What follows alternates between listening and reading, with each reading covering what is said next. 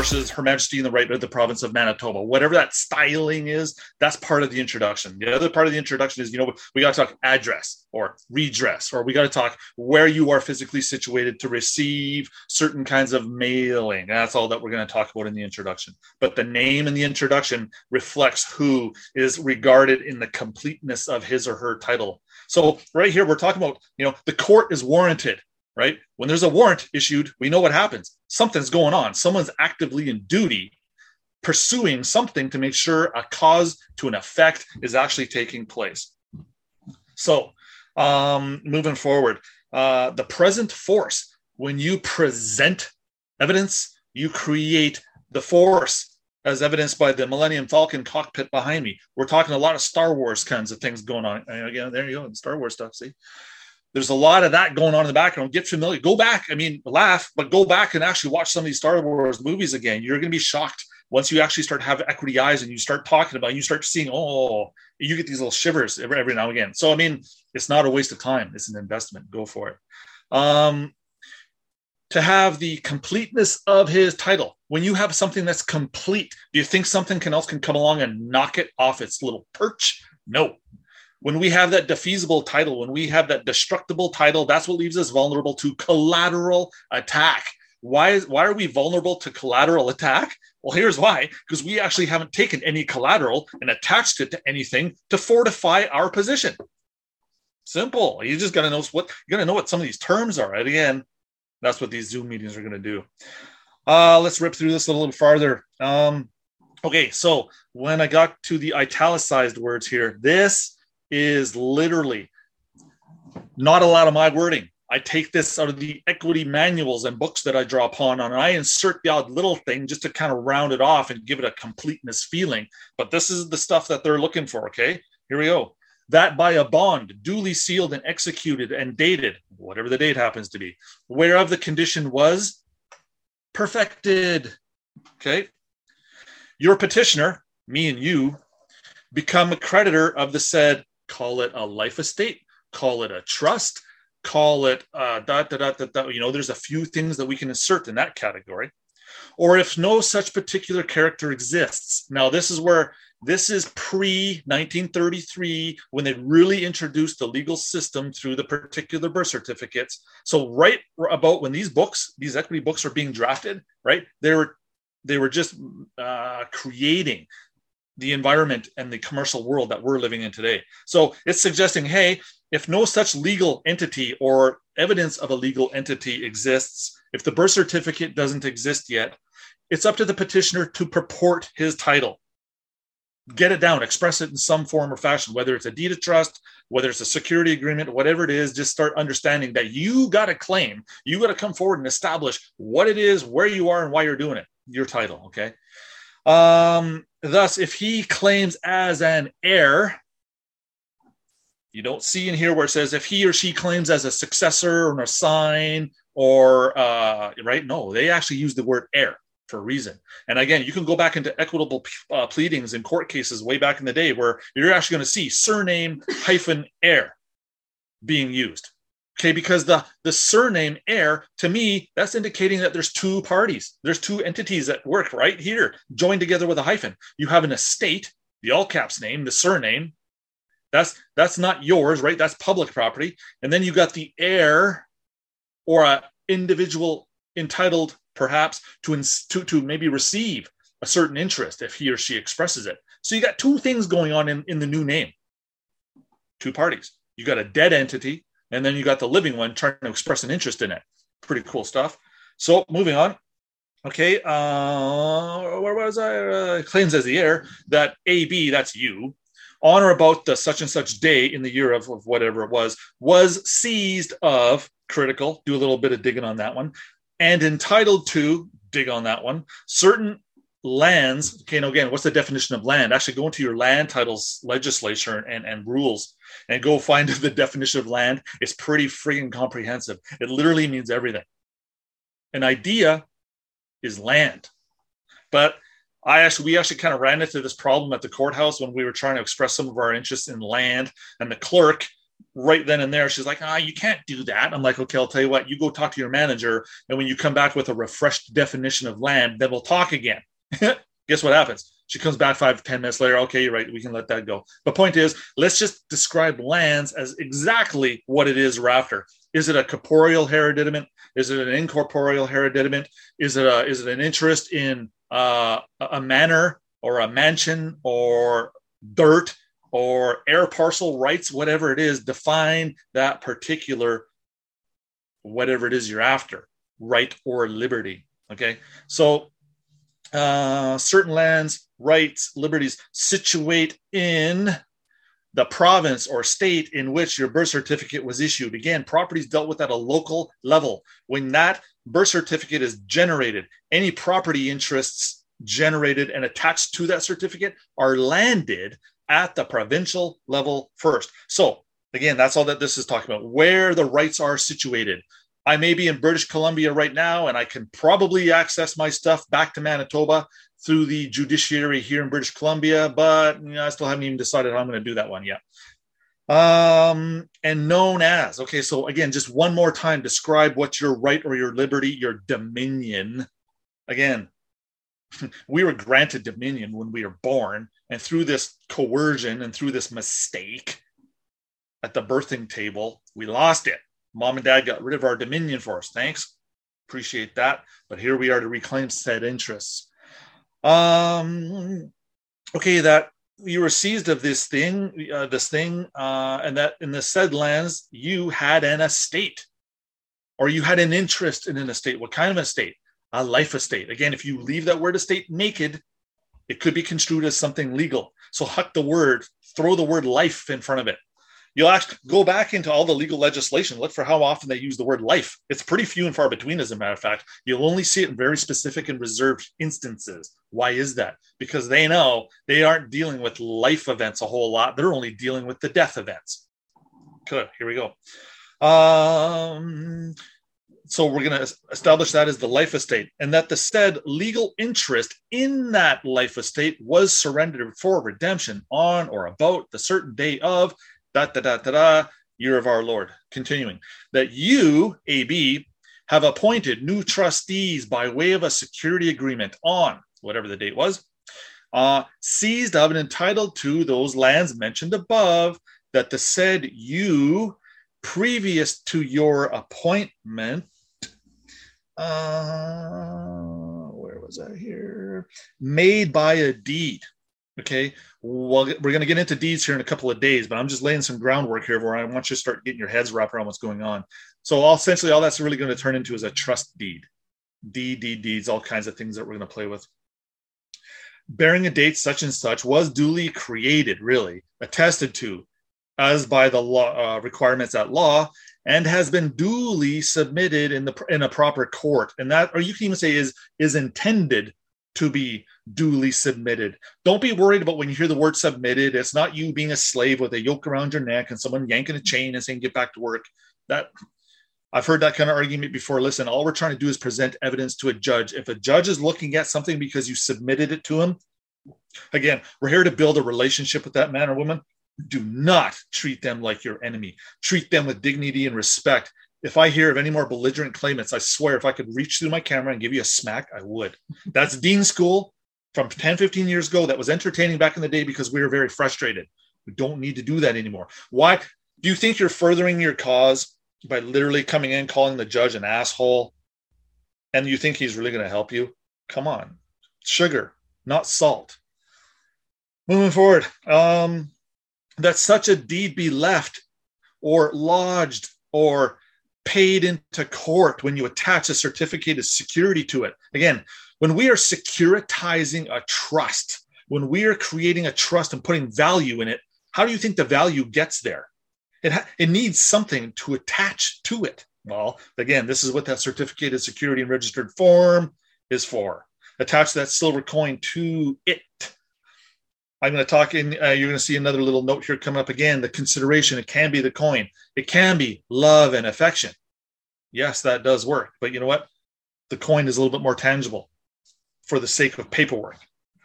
Um, so, okay, so that the this deed uh, respecting the said lands totally charged, totally affected. Okay, so something's definitely uh, you know switched. Something's been transmuted, or something's been reorganized, restructured, maybe under under a receivership. However, we enter this information to the judge. Again, these are elements that will unfold. Again, I only have an hour to crank this out for the first handful here because I'm trying to gauge what our response is going to be like and what your feedback is going to be like. And you know what, guys, gals, if you like this shit, give me a thumbs up on Facebook or throw a heart our way or something because I'm just going to keep bringing it and I will, I will, you know, alter the way I present things, not a whole different way than I do right now because this is the way it should be. Um, exemplifying of the, what those lands are and how the petitioner was possessed at the time of perfection. Why? It's easy to prove you're possessed of a thing when you're holding it. When the record shows that you were granted legal interest because we made application to get it, duh. Of course, the record's going to show that. So, is it easy to say that I'm possessed of an interest, Your Honor? Yeah, clearly. And it's also presumed that I'm the grantee of this instrument because I am in possession of it. Oh, that's going to come in handy. Thank you. Continuing. After these sufficient statements as to the title have been made, then follow in this stating part several statements, each applying such a, a chief fact, again, as others, and together with others, manifests a case of sufficient equity to warrant the court in granting the petitioner the relief he or she prays for. This portion of the stating part is the most difficult in the petition to frame and that in which the most skillful guys and gals out there doing this stuff very often make a mistake, error. The very judges themselves do sometimes defer as to the sufficiency of this portion of the petition because not only must it uh, have the essential minor facts, but it must also lead to the major or the, the yeah, basically the, the major account. When we are of majority, that means that we are of a sufficient capacity to act and govern our own affairs. So, moving on down. Uh, let's see, can I do this, Kim, or is that you're in control of this? Oh, I can do it. Look at that. Nice. Okay, uh, where was I? Uh, okay, and again, manifesting uh, proper notice, sending notice of these things to I would definitely start with the the deputy attorney general of wherever it is you are. He knows what's going on here. Send it to him right away. As you're suggesting, hey, I would like to set up a security agreement with you in the background to deal with this privately, so there should be no need for court. And please consider my, you know, the following uh, presentation for your consideration. Boom! Now we drop the entire security agreement. And in that, like I said, I think I had what 500 pieces of legislation that is the entire framework or the entire roadmap that the new trustees have to follow for your enjoyment and benefit. What that is going to lead to is you settling again, another massive component of what we're doing here. When there's a confusion, when there's a disturbance, when there's a compl- when there when there's something not right, when there's something unsettled, this is why we're granted mercy and grace when we come forward and, uh, you know, upon a discovery made on such and such a date, I found, Your Honor, that it was critical or it was vital. What does the word vital actually imply? It means life, right? A vital event took place, Your Honor, and I am compelled to do something about it. That's why I'm deserving of grace. That's why I am doing what I am doing. So anyway, we're going to get this notice drafted up. We're going to get it sent to the deputy attorney general. We can actually kind of style uh, a lot of the proceeding in a court form if you want, just to show him, hey, here's the court process I will use if you do not come to the table right here, right now, and come to some kind of an agreement with me. Uh, I've already pre-endorsed it. I've pre-signed it. I've actually already put it into your possession. But here's what I'm doing. If I don't hear from you in the next, I don't know, give it a time frame don't say 24 hours. Give them a little bit more time than that. I'm going to say even give them more than 72 hours. Could they pull this off in 72 hours? Yeah, I know. But again, let's make friends, not enemies. We're not here to compound and complicate and make a shittier situation that's already here. Be a little, would you, how do you like it when someone says, oh, you got 24 hours to respond? Whether it was your job or not. I mean, this is, see how it has that negativity to it? Let's just not do it like that. Give them, I don't know, Give him 10 days, give him 14 days, give him 21 days. The fact is, you're 49 years old and you've already waited this long to get this shit done. What's another 10 days? And you know what? When you come across with the grace and the and, and, and the what would the proper word there be? A state of being of, you know, consciousness. They're going to actually respect you a lot more. You'll actually hear back from them faster when you give them more time than when you try to compound them into, oh, here, you got one day to get back to me. They'll just dust that anyway. So they dust it. But again, what I'm saying is that they're not going to be as friendly. They're not going to be as amicable and, uh, you know dealing with us. We we're trying to build relationships. That's first and foremost. So, uh, okay. So each of these facts demonstrated herein, right, manifest the proper notice was given to the parties complained of. We're going to rip this off to the deputy attorney general. All he does is takes it, looks at it, reviews it, says to says to the attorney general, "Hey, uh, we, we got to deal with this one. They work together and they work with the minister of finance, and then they actually start to work together and help you, believe it or not. Why? Someone actually the other day suggested, Darren, well, why do you want to be the administrator of the trust? I thought that was the attorney general's job. Yes, it is. If you don't have the capabilities of doing it, the attorney general will do it for you. I, on the other hand, would like to be in a position where I could act as the attorney general privately. I have the skill set.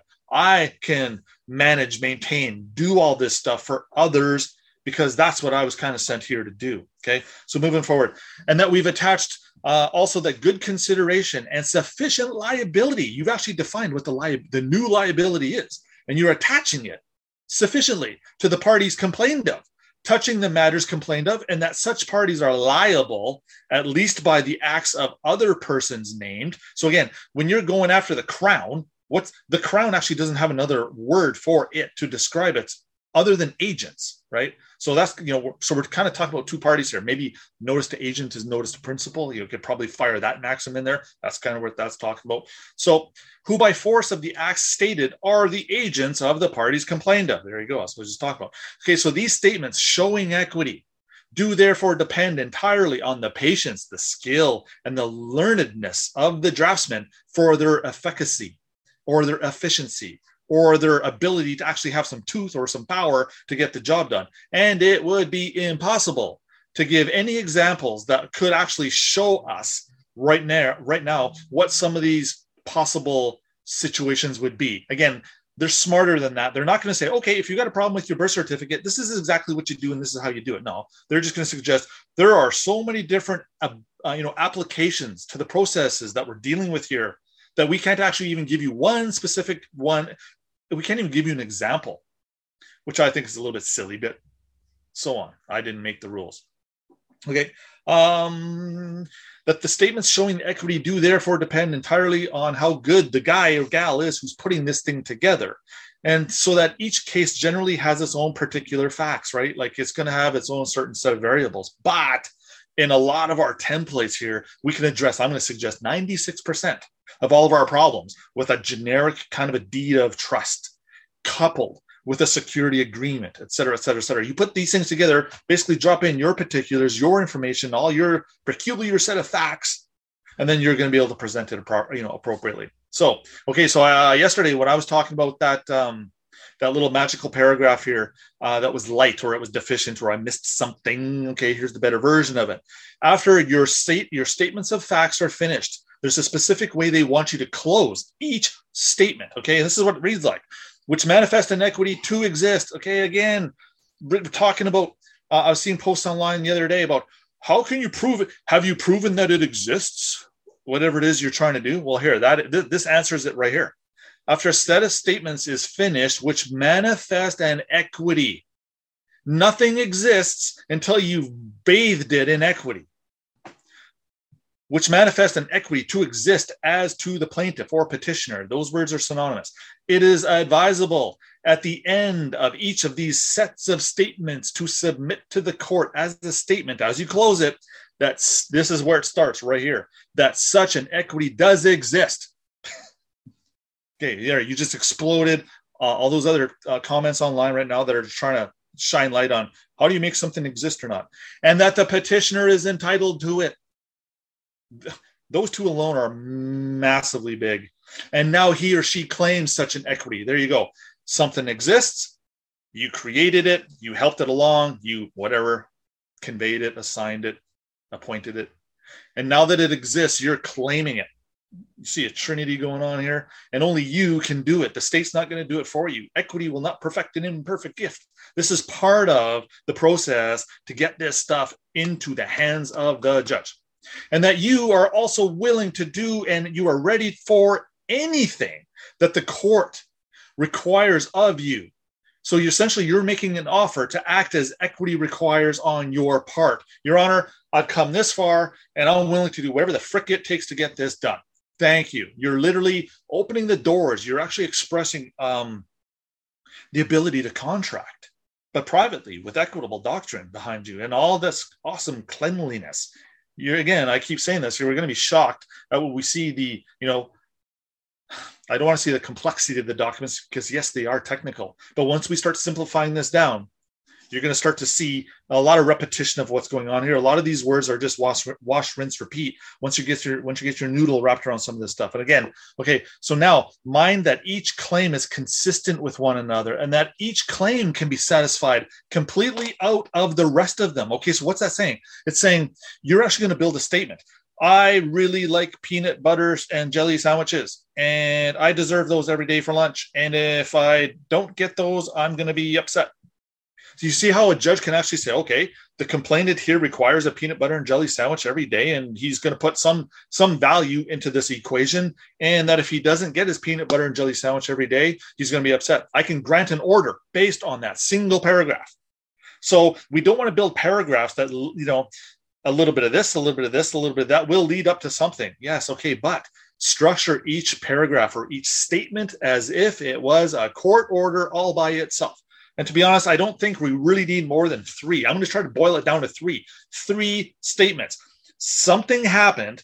We did something about it, and here we are. That really should be all that we're really having to deal with. If you want to have nine statements of fact in there, okay, go ahead. But at some point, so the more we lay out, the judge is going to start poking holes more. You're giving him more things to find deficiencies in. Again, equity will regard substance over form. Of course, I know that. But at some point, when you come at the judge as a, hey, here's a hundred pages of stuff, you just gave him a hundred pages of things that he can sit there with a magnifying glass to either grant your stuff or dismiss it. Um, let's tighten that right up let's let's shorten that let's let's give them a lot less to play with so there's no wiggle room okay so moving on um uh, and that each claim can be satisfied completely out of the one subject matter of the suit or out of some portion thereof in this part is stated and your petitioner submits to your honor that an injunction should restrain the said defendants and agents from doing whatever it is that they're doing to harm you, and that it should be awarded to the petitioner by this honorable court in consideration of the premises. When if you laid out your three paragraphs like gold, he's going to instantly grant that thing. As a matter of fact, I've heard stories of you go to the you go to the public counter in your courthouse and you lay down the paperwork properly, the clerk can literally stamp it, approve it, and issue process right then and there. Boom, you can literally walk out in 10 minutes with the job done. Do you believe that? I know it's hard to believe, but it's possible. Uh, what is an equity? Most undeniably depends on very minute circumstances and can best be arrived at by mentioning, firstly, what are the chief equities that have been recognized by the court, which seem to, you know, by themselves are not really part of any general comprehensive rule, but form a class all by itself. So they give us bits and pieces, they shake it up and they throw it at us. So you got to literally grab some of these things, realign them, calibrate them, infuse them with intent, interest, value, stuff. Give it to the judge. That's essentially all we're talking about here. So here's another example. If someone is threatening you, whether it's uh whatever the situation is, doesn't matter. I know we've all kind of heard and felt these situations before, but this is a good little tidbit. Uh, this is a pretty tight little paragraph. If a party threaten A with an act which the party B intends to do, okay. Now, if a party intends to do something, if a party has expressed something publicly, like I'm going to do this, this, and this, If party A comes forward and says, Hey, I haven't given you written express permission to do that. I haven't given you express permission to take die five material and spread it all over your own show. You can actually run into a little bit of problem there. Careful, tread lightly. Perilous conditions might lie ahead for you. Keeping, you know, forgiveness in mind here. We're just trying to teach people a lesson. Um, if A can show sufficient facts in a statement which manifest that such act, if it happens, will wrong you, then you has an equity which will induce the court to restrain the party by injunction from doing such threatened act or continuing to do it. And a petition or a bill for this purpose, purpose is called a bill quia timet. That is basically a specific original bill in chancery. That's you know converted now to a petition, and that's saying, "Hey, Your Honor, a party is fearful that another party is going to do something that's going to cause wrongdoing, harm. I don't like to use the word damages. That's legal. Let's stick to the word harm or an injustice. There's one.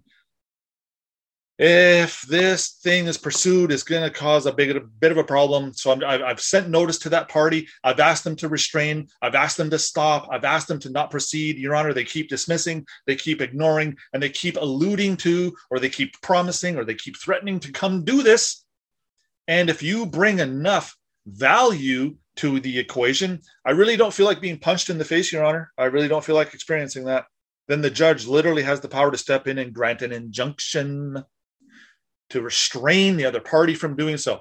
Okay, legally, what's an injunction called? It's called a restraining order. Okay, well, what's legal for? Legal is when we're dealing with the persons. So when you're dealing with the persons, we're, all, we're, we're automatically dealing with the crown. That's just, they're the third party hiding in the background. So unless we bring the crown into everything we do, we drop a lot of balls. Every time we go to defend ourselves at law, we get so eviscerated. We get so stripped of rights that we already don't have. We get made look such a fool when we start when we don't know what the hell we're talking about. An injunction, an accounting, specific performance. These are the equitable remedies that we need to be focused on. But if you bring a public claim for an injunction, what did you just do? You took an equitable pleading and you stuck a legal remedy on it. The judge looks at that and goes, nope. So you better separate yourself from that person. There better be some kind of division. There better be some kind of interest expressed that separates the two. You know, you better come as a different party. You better come at arm's length of that security. You better be doing something else, or the courts will construe that you are that party. And then you get your ass handed to you, as we've all experienced in the past. How am I doing for time here? You know what, guys, loved ones, this hour flies by so freaking quick. It's I'm fine. You know. Okay, moving on. Um. Okay, so that when a party has an equity, when he, when by any act of another he is wronged, without the power of having remedy legally in his own property that he claims, and in regard to which that act he has made no written agreement with party B, so that you know Uh, and in any way that party B has been approved to do what they're about to do. And in regard to which act, also no implied agreement is of his own can be made, as in that individual doesn't have the power to just come in and lay, you know, wreak havoc on somebody else's property or somebody else's interest. That's why it's called a trespass. That's why it's called a public nuisance. Believe it or not, the equitable uh, punishment for public nuisance. Again, it kind of sounds like ah, turn your stereo down. That's too loud. Back in the day, from I, I remember like some of the equitable pleadings and, and, and rem- remedies that I was looking at back then. Public nuisance actually carried a five-year sentence with it. It's actually pretty serious. It's not to be taken lightly. Don't mess around with that one. It sounded very, you know, trivial, but it's not. But again, you bring a legal claim and you attach an equitable remedy to it, it defeats itself. No good stick with the equitable remedies. There's a bunch, but do a little bit of digging, do a little bit of research on what the equitable remedies technically are. And again, that's what these that's what these light speed meetings here, these Zoom meetings, that's that's what these are all for. We're going to lay down as much track as I can. And again, now regarding to specific questions that are already coming at us, tomorrow's segment, we're going to just deal straight up with all the questions. Uh, I'm going to take every question that people have sent me in the last, uh, you know, day or four here, and I'll, i I can actually have a, a pretty good idea of how long it's going to take to answer these questions. And if I feel it's going to be a little bit light on the one hour, I'll actually go online and pull other questions from just random because that may have bearing or may have uh, uh, influence on what it is we're talking about here. So tomorrow, tomorrow's just strictly just strictly geared for answering questions, and I think we got to do that at least once or twice a week moving forward here. Because again, I'm going to be moving at warp speed. I'm going to be dropping a lot of stuff. Continue. Lots of questions. There, and again, there, there's going to be lots of questions coming out of this. I know that. Okay, um, ripping through it.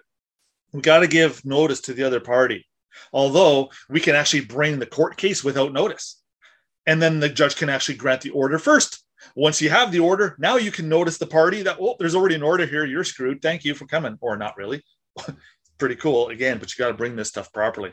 Okay, so uh, going back to this, the previous notice to him concerning what you're about to do, nor any active or by him or any of his agents can be brought into any evidence testifying that he's been approved to, to use or through forbearance or instigation or anything of that nature. That party B literally gets his ass handed to him. He's got no standing. So again, careful. Um, so there that, that a party has an equity when by any act of another he is wronged. Okay, no, did that one. Uh, my bad. So when a writing is pleaded, notice it said writing. Can you do it verbally? Yes, but again, that takes a lot of skill and the judge will try to trip you up just a little bit. So unless you got those backup things in your noggin, you're going to get derailed pretty quick. And then he'll sense that. And he says, as soon as he smells blood and that you're frustrated, he can't let you through. You're not ready. Don't get discouraged. Don't feel bad. Again, I've been doing this a long time. I've been getting kicked in the teeth for years, and I still have them. All. They're still in there. Um. Okay, but this is important. How do you bring evidence into court so that the judge can see it? Okay, here we go. Then the usual sentence employed to put in evidence is this. Again, these aren't my words.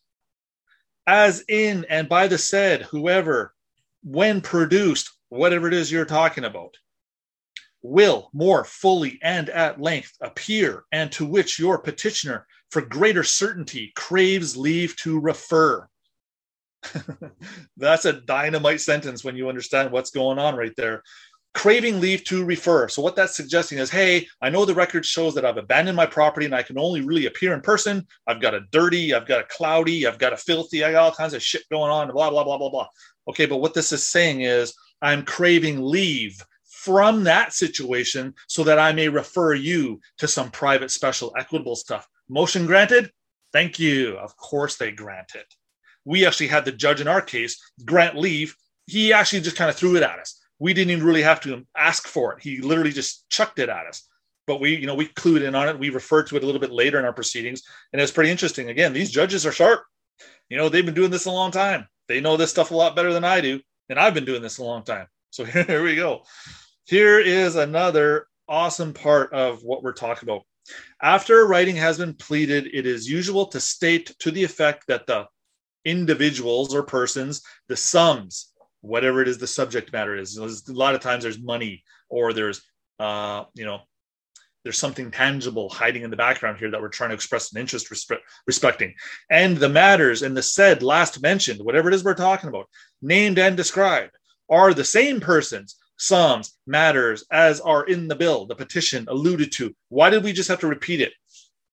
Second witness, check your scripture. It's pretty important and the named and described by similar names and descriptions. And if a deed or bond is the writing to those events, also states that it was duly sealed and executed and is still in full force. Why do we have to be using the word duly?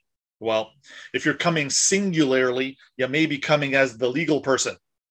So if you come duly, well, it's kind of like we cover both ends yeah, we could have been construed as coming legally, but we've also brought some equitable stuff with us. Therefore, two capacities. Really important. Um, okay. So if A be surety with another, ah, this is important. We volunteered to be surety. That means something had the surety ship and granted, granted it to us. Do they still have the shipyards? Yeah, kind of. Are they kind of a co surety in the background? Oh, yeah. So your surety, they're a co-surety. This is important. Pretend the co-surety is the crown for a moment. Okay. So if A, you be surety with another, the crown, on behalf of the crown, you make a payment or you make a purchase. Ah, if you lay down valuable consideration respecting any particular type of circumstances, you've actually bought, paid for, offered, made a deal, struck a bargain, whatever you want to call it. You've literally purchased something, right? So now that thing is in your possession.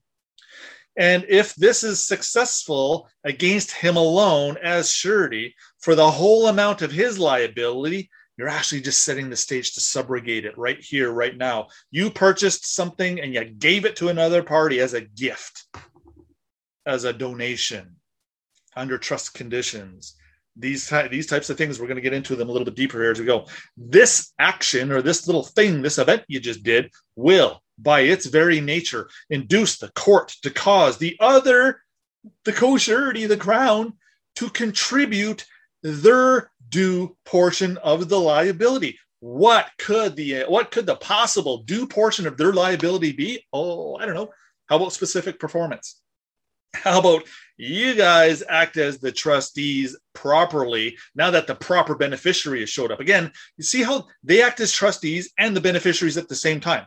Well, they juggle that. They get us to admit certain things at certain parts of a court case where you you just admitted to be the beneficiary and then you granted it right back to the state. And now that they've got you acting as the trustee, now they smash a bunch of liability to you. So again, the liability, my brother did a very good job back in the day describing liability and what it really is. But we're literally, again, we're literally setting the stage to take that liability and attach it to the crown because they're co-sureties. Once you purchase your rights back, you're exonerated. You literally get to step back. Now you can say, hey, any other creditors out there, you got 30 days to bring a claim against the principal debtor.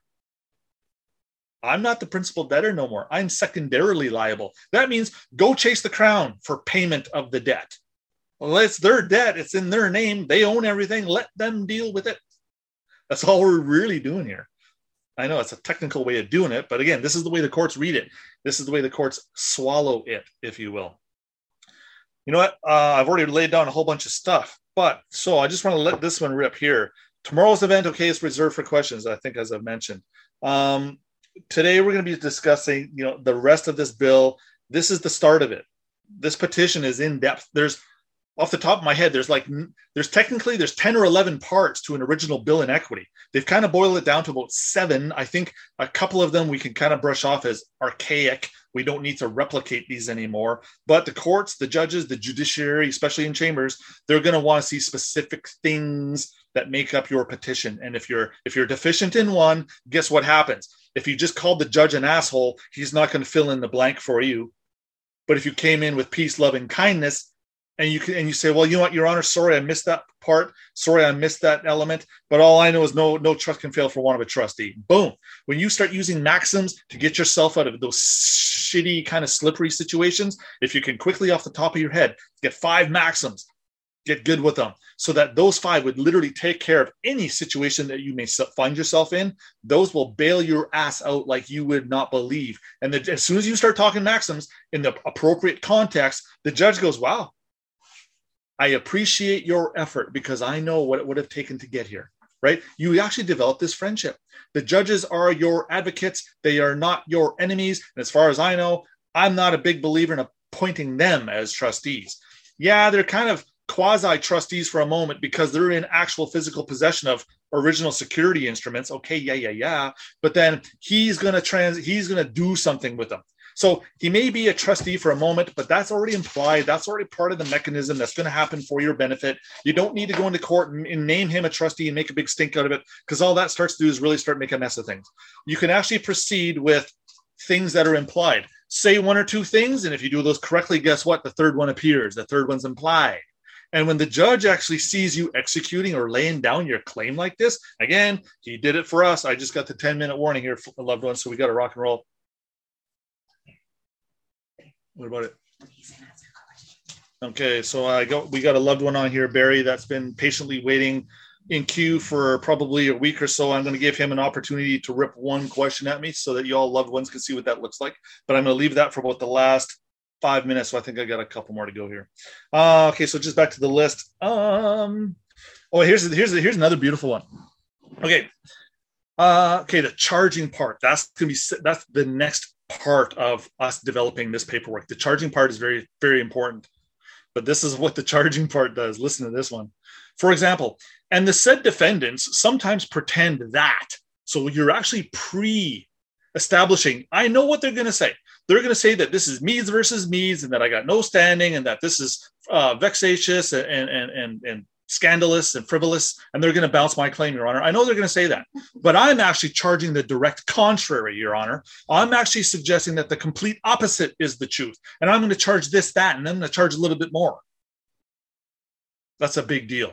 Charging something had to be discharged in order to get charged. So when something gets discharged, that means it perhaps has been subrogated, or maybe uh, you know uh, a party has a new interest, uh, a substitution of players, et cetera, et cetera. You get the you get the point. A discharge happens, a charge happens. It's awesome stuff. And if you don't do it like that, if you don't set it up like that, for if the equity or your proper complaint or whatever it is you're com- or whatever it is that you're claiming, if that only shows up in the charging part, your bill, your petition is demurrable, which means it's defeatable. Again, you got to state it here and then you got to charge it again here. And there's a there's actually a process to do this. So if you say it once, you say it again. Why do I got to say it again? Two witnesses. Yeah. Thanks for the answer. You got it. Okay ex parte some of these uh, motions these notices these petitions they're going to be made ex parte which is, means you actually don't name another party and they're going to be made without notice which means the judge can deal with this right now if you bring it to him properly and it has to be urgent urgent urgent urgent super important and again none of these are my words. This is me pulling out of the uh, the equity texts. Where you can prove it's urgent and where it appears uh, something appears that means you created it it exists. When something appears to be just or convenient the court will grant an injunction temporary until a little bit more process happens and then they'll grant the permanent injunction. Okay again more more uh, more classes to come but i think i've got a few minutes here right so i think i will just open this up to barry i don't know if you're going to fire this at me uh, verbally or if kim's going to read it but here we go um, Barry, I'm going to unmute you. And then if you could just ask your one question, that'd be great. And you know what? Let me interrupt you here, Barry, before you go quickly. Ask me one question, and then tomorrow's questions events, I'll answer the rest of them. Okay. So just let it rip.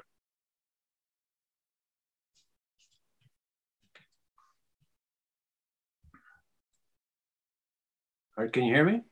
Yep. Go ahead, Barry. Okay. Uh, I really like clarity into the deed of peace. Okay a deed of peace is essentially what it is we're actually trying we're what we're literally trying to do here when we come with clean hands that's a position of peace when we were in legal possession of legal property and legal interests that belong to a legal entity that's not us that's an act of war that's you saying ha ha crown i'm taking your stuff and i'm going to run and i'm going to go conduct a whole bunch of commercial business with it and i'm not going to actually go get permission to do it first believe it or not here's another spoiler alert every legal marriage out there, as far as I can see, is void. When you and your wife got married, it's no good. Here's why.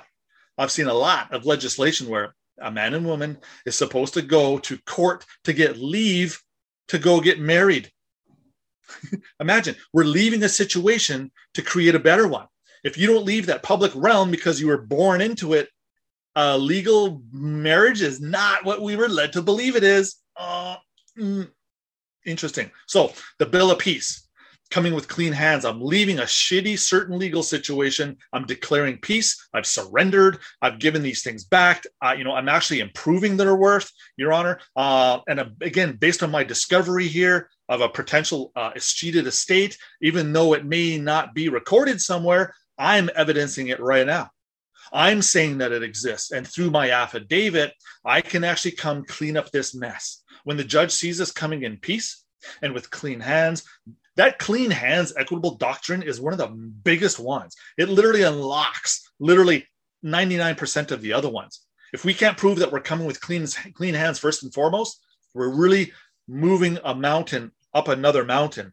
We got to really get that situation cleaned up, perfecting our interests, adding value, disposing disposing of it now, getting rid of it, disposition of interest. Oh, this is a very powerful statement. Disposition of a capitally funded trust. Again, dispositions are important. Start doing a little bit of recon on that word.